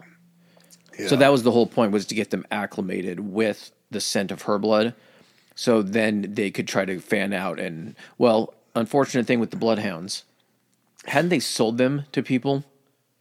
Uh, I thought they didn't have the time to get there because as the police started to show up, yes, decided they had not to go get them from the people that the police had sold them Oh, to. yeah. And that's why they were late getting there. Go ahead and describe it because I don't really feel like doing it. Yeah, that's why I had to pour me a little whiskey because this one gets a little rough. Um, yeah, her body was found laying in the middle of her bed. Her, Uh, the the main portion of her body. Well, I think, yeah, oh, main portion that makes sense. Um, the skin of from her abdomen uh, all the way down her thighs to her knees had been removed, so essentially skinned like you would do to a fish. Um, that skin was mostly piled up on a table that was away from the body. She had been disemboweled, so she had basically had everything in her frontal cavity taken out. She had her hand placed inside the cavity, correct? Yep. Um, both of her breasts were cut off. Her arms were mutilated. Her face was just hacked beyond recognition. They um he said that he had removed all of the meat from her femur. Yeah. Did I say meat? Yeah. Okay, well- that's, that's what it was. I'm trying to disassociate from it. Um, had removed all of her skin and muscle and everything like that from her femur to where it was like just down to the bone. Um, Yeah, all the tissues from her neck were severed down to the bone, so you could actually see that everything was exposed. And again, this is just a, a fucking a brutal, brutal sight. So I'm gonna try to skim past some other things, but there were if some you're really of, interested, there's an actual fucking legitimate picture. yeah. They took a crime scene photo of this, even in black and white, and even scrolling past it, I did not appreciate the picture itself. The fact that he also, it wasn't just the removal or like the the taking out of stuff. Yeah. It was the fact that he had like ritually placed it. He still did like the intestine thing over the shoulder, but then he did like the liver and one of her fucking like breasts down by her feet between her legs. Yep. Uh, something like the something left was breast and I believe um, was was tucked up under her head. Yep. And everything. And Heart was missing. Left lung was torn. Um, her uterus and kidneys were both removed again. Just a, a real brutal sight. untouched. what was untouched? What was untouched? The eyes. Uh, yeah. I mean, we'll- get into the weird part of the eyes. But uh, the other thing that they had noticed in her room was that there was a fire going, and there were like rags and clothes, women's clothes that were burned in the fire. So they don't know if maybe that was him either trying to get away from evidence or it was actually her. Trying I don't think he's concerned with house. fucking evidence. I think what it was is he was trying to create enough light to see what he was doing Maybe. in there. They Yeah. said that at some point he had used something like an accelerant or some type of fuel in the fire because it had got to the point where it was so hot it melted the solder on the kettle that was keeping the spout attached to the main oh, body of the Oh, kettle and it had actually fallen off. It had got so hot. So he was just basically trying to stoke this fire enough to create so much light in this room that he could see doing all of this fucking horrendous shit. And to have that like inside that room, I don't they don't know what he was burning in there. And the fact that it was still burning so hot and everything like that cuz didn't did they say that it had burned it was still burning when they got in there? Yep. Not burning, burning, but there were still flames in the hearth. But yeah, but the fact to have stuff in there between like to pack a fire enough to where it's burning from possibly Six four hours. o'clock up to fucking yeah, ten or nine or ten, that's fucking insane, dude. Yeah, I, I don't know if ritual. I mean, it's certainly. I'm not saying that it's not the right word to use, but I think we finally got to see what Jack wanted when he just had an unlimited amount of time of knowing that he wasn't going to get. That's what I'm saying. I feel like this was He- like his his the crescendo. His magnum opus, almost of being able to place things where he wanted to. He was going to make this the It was his worst scene masterpiece. possible. Yeah, because this was the last time that essentially this mo is is followed. Yeah, I mean murder keeps happening and everything like that, but it it never never like this. No, no, not to this kind of brutal extent. Um, their investigation was so. It's going to sound so minimal. Um, but Leather Apron that you had talked about earlier, John Pizer.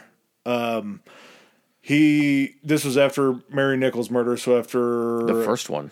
yeah, so after the first one, um, the police are going around. They're talking to local ladies of the night um, in the area, trying to see if there's anybody that seems like they were somebody who would do such a thing.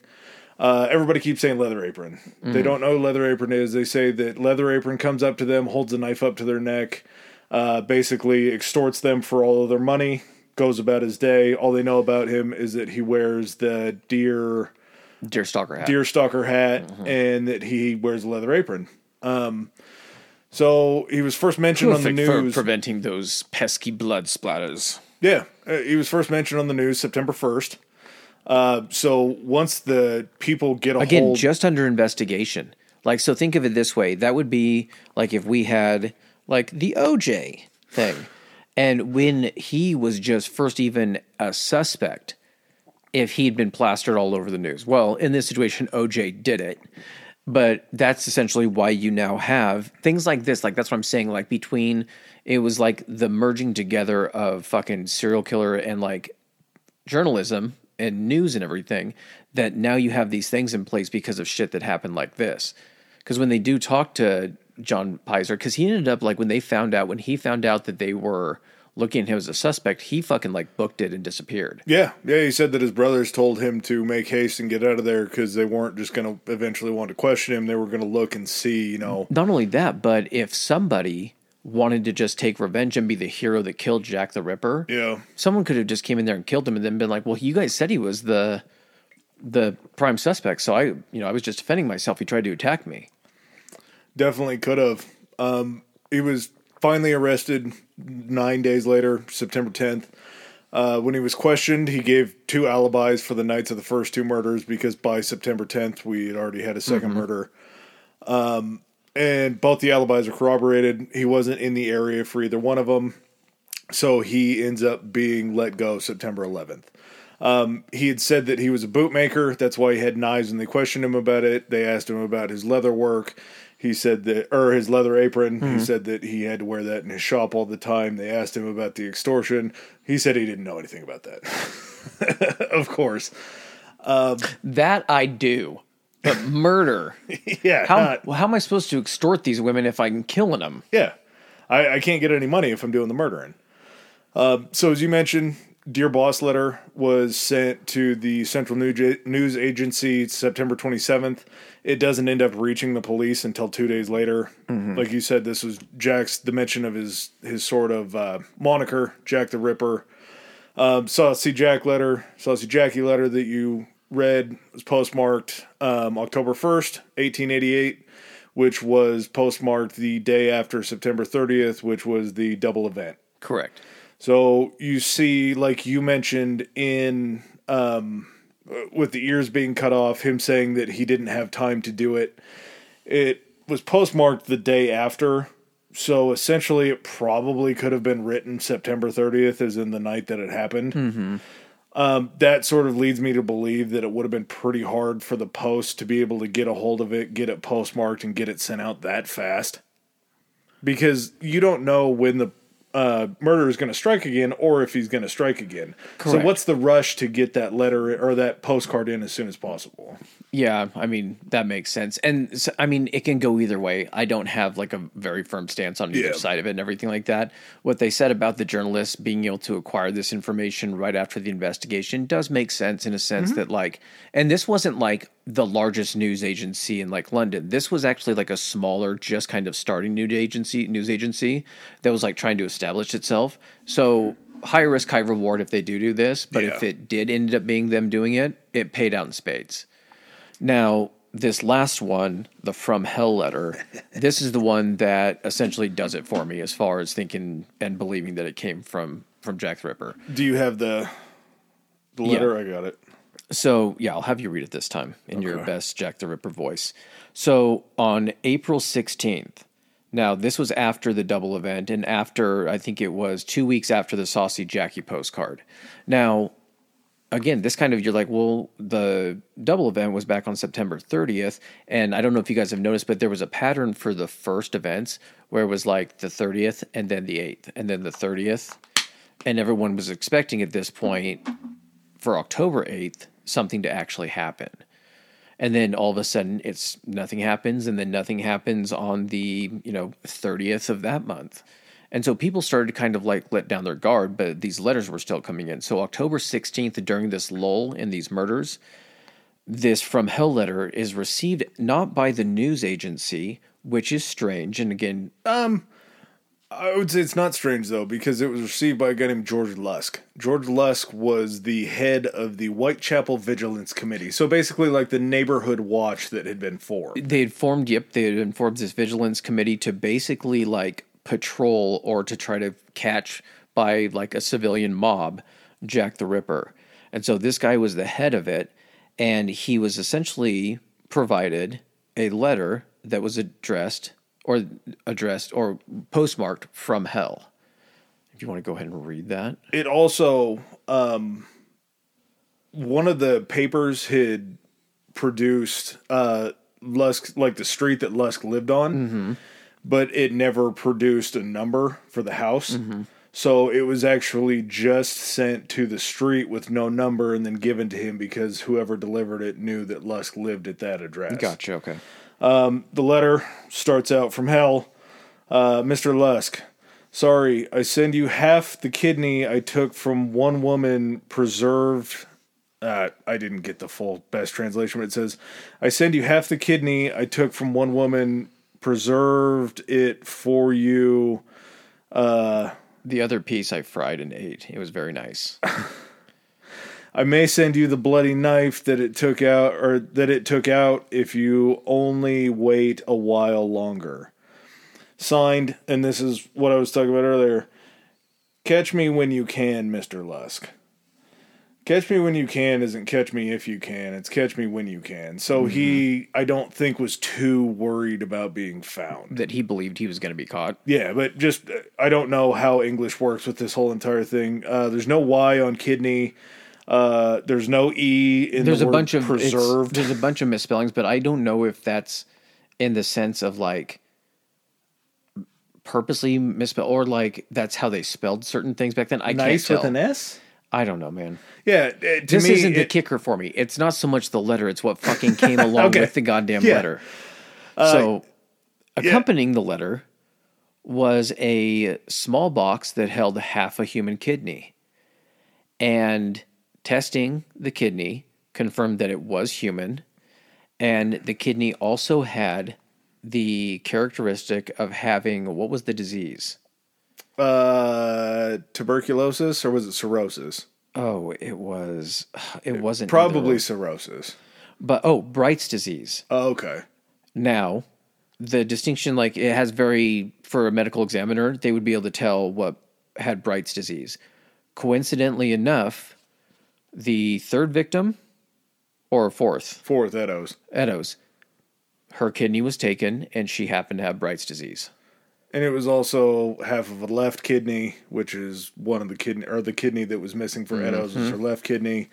The fact that it was half and the fact that he said he ate the other half also very concerning. He packed it in wine, so he was smart enough to be able to know what he needed to preserve the kidney To have a, send to know what a preservative was. to- Yeah. So that seems to still lean fairly towards like the intelligent side. Maybe the spelling errors were a mistake, but I don't really know if it was just a mistake in haste.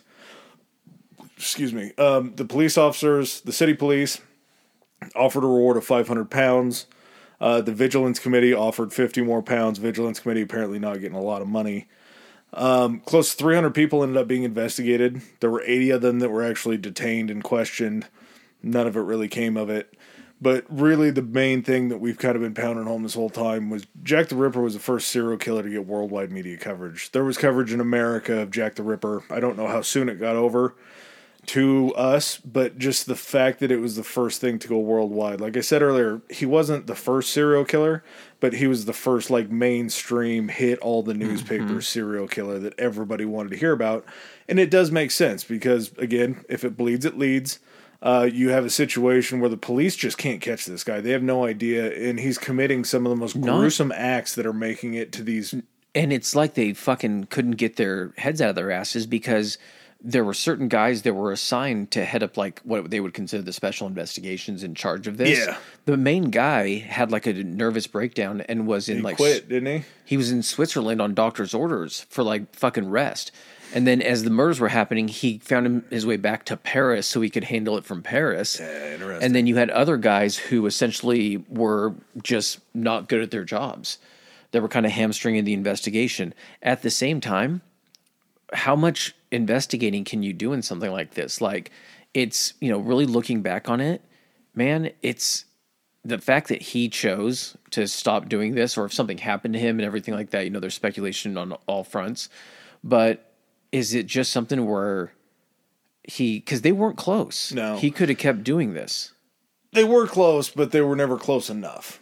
They had been close to him a couple times, besides the last one, because he just not not so in much catching time. him after the act, but you mean of catching in the act. Yeah. Like if you think he was going to get caught, it was going to be an instance where someone was going to stumble upon him and Mm-hmm. chase him down. It wasn't going to be when someone showed up at the house of some guy and was like, "You're Jack the Ripper. You're under arrest." Okay. Yeah, they weren't going to put all the evidence together and form a suspect that way. It was there going to was be it was going to be them catching him out of luck in the act, Exactly, than of yep. actually investigating and catching him through those means. Yeah, and this was kind of the first time I was surprised, and it may not have been the first time, but certainly had to have been one of the primary times that this was used. But they were actually profiling suspects, looking at the way that the crimes were committed, not necessarily off of the eyewitnesses, but they're saying like a, a middle aged male. Um, they were putting pieces together, being like, okay, for this guy to be able to do this and to have these means, he would have to live within this vicinity, Yeah, and so- be able to travel and then get back and everything like that. And so, yeah, like you were saying, it was like you know. FBI profiling that they do nowadays, where they're building a character or a case study on this person of identifying all these traits that they have to have. Unfortunately, they just weren't able to really do enough with that information. And that's why when we were talking about the uh, 39 stab wounds to the woman before that wasn't part of the canonicals, that shows a certain sign of anger and maliciousness. What he was doing didn't, sh- it was brutal. It was way more brutal than stabbing somebody 39 mm-hmm. times. But there was so much more thought put into what he was was, doing. Yeah, it wasn't out of anger. It was almost out of like It was premeditated and planned. It uh-huh. wasn't a, a something Yeah. done in the moment. Yeah, so it, it just looks so much different. But Jack the Ripper, we still talk about him in all sorts of media outlets today. He I give myself movies. usually if we're discussing something like this, I'll give myself one thing to watch Yeah. that's based on it, not that's not a documentary or anything like that. And so there's actually a fucking Batman movie called Batman like new within the last couple of years called I think Gotham by Gaslight. And it's one of the DC animated movies, but basically and it's graphic and it shows London in 1880. Bruce Wayne is there. He's operating as a vigilante known as the Batman, and Jack the Ripper is on the loose. They use the red scarf, the hat. He's killing the Batman Rogues Gallery are like prostitutes and like certain characters and everything, and it follows along with that being the the villain in it. But just the simple fact that that's getting like like you said, Sherlock Holmes, like he's been played in one way or another, and then even invented serial killers in movies that draw their inspiration and everything. Like I wonder sometimes I don't know when it was written, but like the Dr. Jekyll, Mr. Hyde thing, like with Dr. Jekyll, Mr. Hyde, is Mr. Hyde good because he goes out and he murders prostitutes in Yeah. London and everything like that. Part of that even comes from, you know, the story of Jack the Ripper. I could be very wrong when I say this. Sleepy Hollow. No, I think you're confusing that because Johnny Depp played in From Hell, which was basically a darker, fucking fucked up version of like the guy Constable Crane from Sleepy. He just plays that character just much darker and much more serious. But even uh, going back to talking about the fucking Shanghai Noon series, Shanghai Nights when they go to London, when they're chasing his sister down, his sister runs into Jack the Ripper. and he yeah. she ends up kicking him off a bridge and killing him and it's like a little tongue in cheek like this is what stopped Jack the Ripper that's why he never murdered again Drastically underrated movies. Mm-hmm. But they did have like Adam was saying close to 300 people were investigated 80 were detained and so we picked out just a couple of you know the suspects and everything and you know they all all either had alibis or didn't fit the Through, profile, essentially. Through my investigative work, I believe I found. I You think you I- found the I, think I one? found Jack the Ripper. all right please But let I say that with zero or with 100% confidence and just zero ability to actually believe it. okay But this is I'm the, game. o- the only thing you that I caught find me in you caught me in the right mindset this is the only thing that I find fun about Jack the Ripper is just how absurd and how many people were supposed to be the killer. And kind of the bullshit thing about Jack the Ripper, he's not really my favorite serial killer. I don't like to use the word favorite, but most interested in because in 1888 he's not your preferred serial killer. yeah, preferred serial killer. That works. 1888, it probably wasn't that hard to be a serial killer. Like you could pretty much kill and move and kill and move and kill and move, and they're not going to find you because they don't have fingerprinting. Especially if you like, I could see it much differently if you were one of these people in Whitechapel where you're in the same position as like these prostitutes and you're destitute and everything like that because you don't have anywhere to go. But if you're, you know, a somewhat educated person with a penchant for fucking butchery and shit like that, you could just come in from the section of town that you live in. Like I said, it's an apex fucking hunter predator coming into just basically a fucking cattle yard. And you're just like, look at it's so easy for me to do this. It's fucking dark everywhere. Mm-hmm. I get to fucking just satisfy my fucking demon urges and there's not a lot of opportunities for them to stop me. The only thing going to be stopping me is going to be me. Yeah. So uh, my first guy. Oh, and the other thing is, I really can't take a whole lot seriously from anybody that is like a newly, like anybody basically within the last 25 years or even 50 years that's been blamed. Because it always coincides with somebody who's written a book saying that they figured out who Jack the Ripper was. So, whatever their evidence is for their suspects, just really looks shady because they're just trying to get dumb hokum evidence to try to sell their book, which sometimes does work. But uh, my guy, my first guy, Francis J. Tumblety. Okay. You know anything about Francis J. Tumblety? I probably heard about him. He- He's awesome and terrible guy. Um, born in the UK, grew up Aw- awesomely terrible. stateside in America. Uh, Tumblety was a pretty weird guy. He was basically like a snake oil salesman. Like he was, I believe they called him like a crooked doctor. Okay. Um, Traveled the world selling these bad potions. He had something called like, mir- like, like, yeah, Dr. T's miracle elixir. he sold Clears all your syphilis. like Tumblety's pimple destroyer, or Tumblety's pimple popper, some Okay. shit like that. Um, obviously didn't work. He was actually arrested for engaging in a homosexual encounter on November 7th, 1988, in London. Um, and while he was in custody, he heard that his name was coming up for these Ripper murders, so they were planning on questioning him. Uh, he so posted he'd bail. obviously been around Whitechapel and had his name. Okay. well, and here's some other interesting. This motherfucker things. Tumblety keeps trying to sell me these like elixir boner pills every time I walk by this shop. So he was a very misogynistic, had very long criminal past. Uh, So normally, they arrested him after the murders. yeah, um, yeah, November seventh. Okay. so kind of right in there. But uh, before he flees, during this whole entire time, he had been over to London a lot of other times, and he would usually stay in like London proper. Mm-hmm. But for some reason, during this stay, he was actually in Whitechapel Okay. Excuse me, he was staying at a boarding house. Um, comes in the night of September 30th, a night that we've heard many times before. Uh, the lady that was running the boarding house had seen that he looked like he was disheveled. He came in late. He went straight to his room. The very next day, October 1st, he comes and asks if he can get his clothes laundered, and she noticed that there was blood on his clothes. So he was in Whitechapel, had blood on his clothes very misogynistic. He had actually caught London Yard's eye, and they had made a dossier on Yard. him. Or Lon- Scotland Yard, yeah, not London Yard. The the lesser They're the minor London. Yard. yeah, they're the minor leagues. But uh, Scotland Yard, Congratulations, Rook. You're going from the London Yard up to Scotland. he had had a dossier on him already. He knew that Scotland Yard wanted to talk to him, so he posts bail before he goes on trial for this homosexual encounter. I guess they found him in a, the rare male brothel in London when this happened. But uh, he flees to France and avoids questioning. He then takes on a an alias, fake name, comes back to the U.S. on November 24th.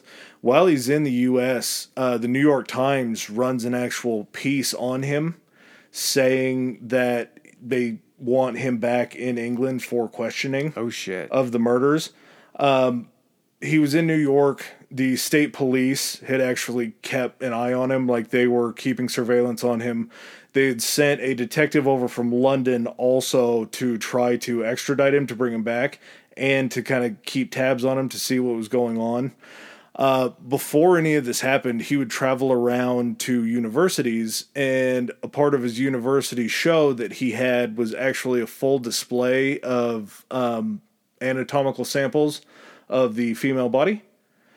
So he would have women's kidneys, women's uteruses, women's organs that I, he would I get it. take Yeah, to these got- colleges. w- women's stuff yeah, that's not supposed to be out. yeah, much like the situation that Jack the Ripper found himself in when he was taking these organs away.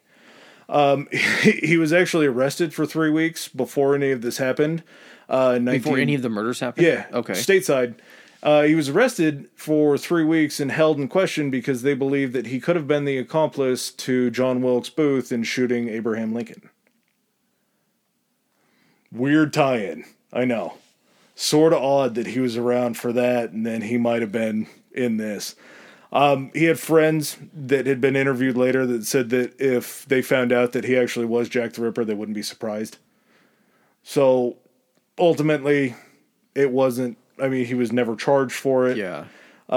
sort of seems like there's some evidence to it. Some of this stuff that was written on later on what was going on was a part of a book, so I'm not sure really how that falls into line, but kind of interesting. Just you know, there's a lot of like ties to it. There's a lot of like crossing of like dates and locations, and like obviously he's there during the the portion of it and everything like that. Yeah. Um, what's this you were mentioning to me also? What H. H. Holmes. Yes. H. H. Holmes, buddy. H. H. Holmes is a very, very interesting man. Uh, he actually had something called the Is he tied to this? yeah. Okay. um I'm fucking blanking on his name, his his real name. We Google what H. H. Holmes' real name is. Oh yeah. Uh, so H. H. Holmes was a prolific serial killer in America. He was actually nicknamed the American Ripper. He had essentially a murder hotel that he had built in downtown Chicago, and it was completed before the World's Fair. He is estimated to have 200 bodies under his belt. That he had killed 200 people. Herman Webster Mudgett. Yeah, Mudgett's a rough name. I can see why he changed it to H.H. H. Holmes. There you go. Mudgett serial killer just doesn't sound bad or doesn't sound good. It's really, really bad. Um, so in this hotel that he had, just kind of, Interesting fact: his family was wealthy, and he was able to pursue an early interest in medicine and surgery. yeah, he, he was a surgeon. He uh, Interesting. he knew the anatomy. He was kind of another kind of shitty doctor like Tumblety was. He was the king of running scams. He there's like a count of human skeletons that he had sold to universities and medical clinics around the world where there still actually are called home skeletons that they can prove Track were- back. Yeah. But these skeletons essentially would have been murdered victims that he was then trying to sell the bodies to. He'd had a run in over in London when he was over there at one point, um, trying to sell a cadaver to a medical research facility that he didn't have the proper paperwork for. So his tie becomes a little bit odd because he actually buys the real estate for the murder hotel that happens in Chicago. Um, it was like June 1888, and there's no record of him in America after that point until 1889. Um, he was said to have land. I guess there was a census that was done in like 1880 where he actually owned a house in Whitechapel. Really? Yep. Um, he had had other ties. I believe it was, I don't remember what college he went to, but he had had a college friend who was from London. So he had been over to the area multiple times. He had a guy that worked with him as well as kind of his assistant. Uh, funny story to H.H. H. Holmes. He actually wasn't ever caught for any of the 199 murders that happened in the hotel. He was actually arrested and hung for the murder of his assistant. so, a little bit odd there. When they went through, okay, I don't want to talk about this too much because I this is an episode, the, the murder hotel. Did they find the bodies in the hotel? I'm glad you asked. That's a great question. Um, he actually, in the bottom of the hotel, had a kiln and a lye pit. So, the murder victims that were being killed in the hotel, he was then taking down into the basement and he was disintegrating their bones the lye, or disintegrating their bodies in the lye, and then burning the bones in the kiln. So he was pretty efficient in taking care of his victims. That's fucking crazy. Yeah, H.H. H. Holmes is a pretty bad dude. Um, that sort of is the thought process behind why he could have been the issue. He could have been Jack the Ripper. Uh, they believed one such theory for H.H. H. Holmes was that he was having his assistant kill the poor women because as he was killing the poor women, H.H. H. Holmes was actually hobnobbing with the rich ladies in London and potentially killing them because the police presence was going to be focused more on Whitechapel. That's okay. I, He he needs he needs his own yeah. I, I don't, and this is where we have to get a little off stride with it. Um, all that stuff that I said about people writing books and then bringing up fake evidence before, I lied about that. That's that's just not true because his son had actually written a book saying that he had his father's diaries and his father had written about it. He had the diaries checked against the three letters and by an independent handwriting expert they said that it was a 97% match. Jesus Christ. Also, nobody else has seen the diaries except for the son and the independent handwriter, if he even saw it or whoever hmm. semi legit did that. So there is some question as to whether this was just his son trying to make money off of Holmes' fame. I mean, regardless of who it is, it's just it, it's fucking crazy. I know, like you said, that there were you know serial killers before and everything like that, but just the simple fact that this is like the godfather of serial killers, and the fact that I think, kind of like we talked about before, that he was never caught. How much of like imagine the first like publicly, basically, you know, introduced serial killer is then just like caught very quickly how many other serial killers do you think then look at that and say, well, fuck, he was caught? So you're going to still get some that are going to be like, I'll just do it better. But you're going to get some that are like, oh, well, never mind. If it's, if you're going to get caught, now fuck it, I'm not going to Yeah. do that.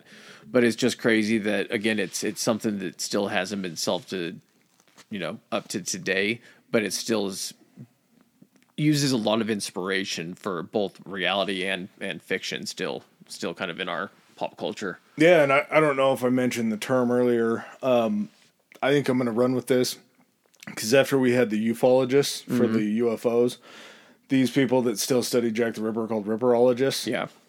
So, excuse me, anything that I'm interested in, I'm just going to throw ologist behind because it sounds fancier, I guess. There you go. Like these people being Ripperologists just study something that was done hundreds of years ago that the evidence now is just absolutely nothing, but they try to piece together these sort of murder algorithms to try to figure out. what it was. Riddleologist. Yeah, it's just it's a wild thing to me to think that people would refer to themselves as Ripperologists because they really like Jack the Ripper. Just a community of weirdos wanting to belong to something. Yeah, I guess we kind of got one too. So All right, you got anything else, man?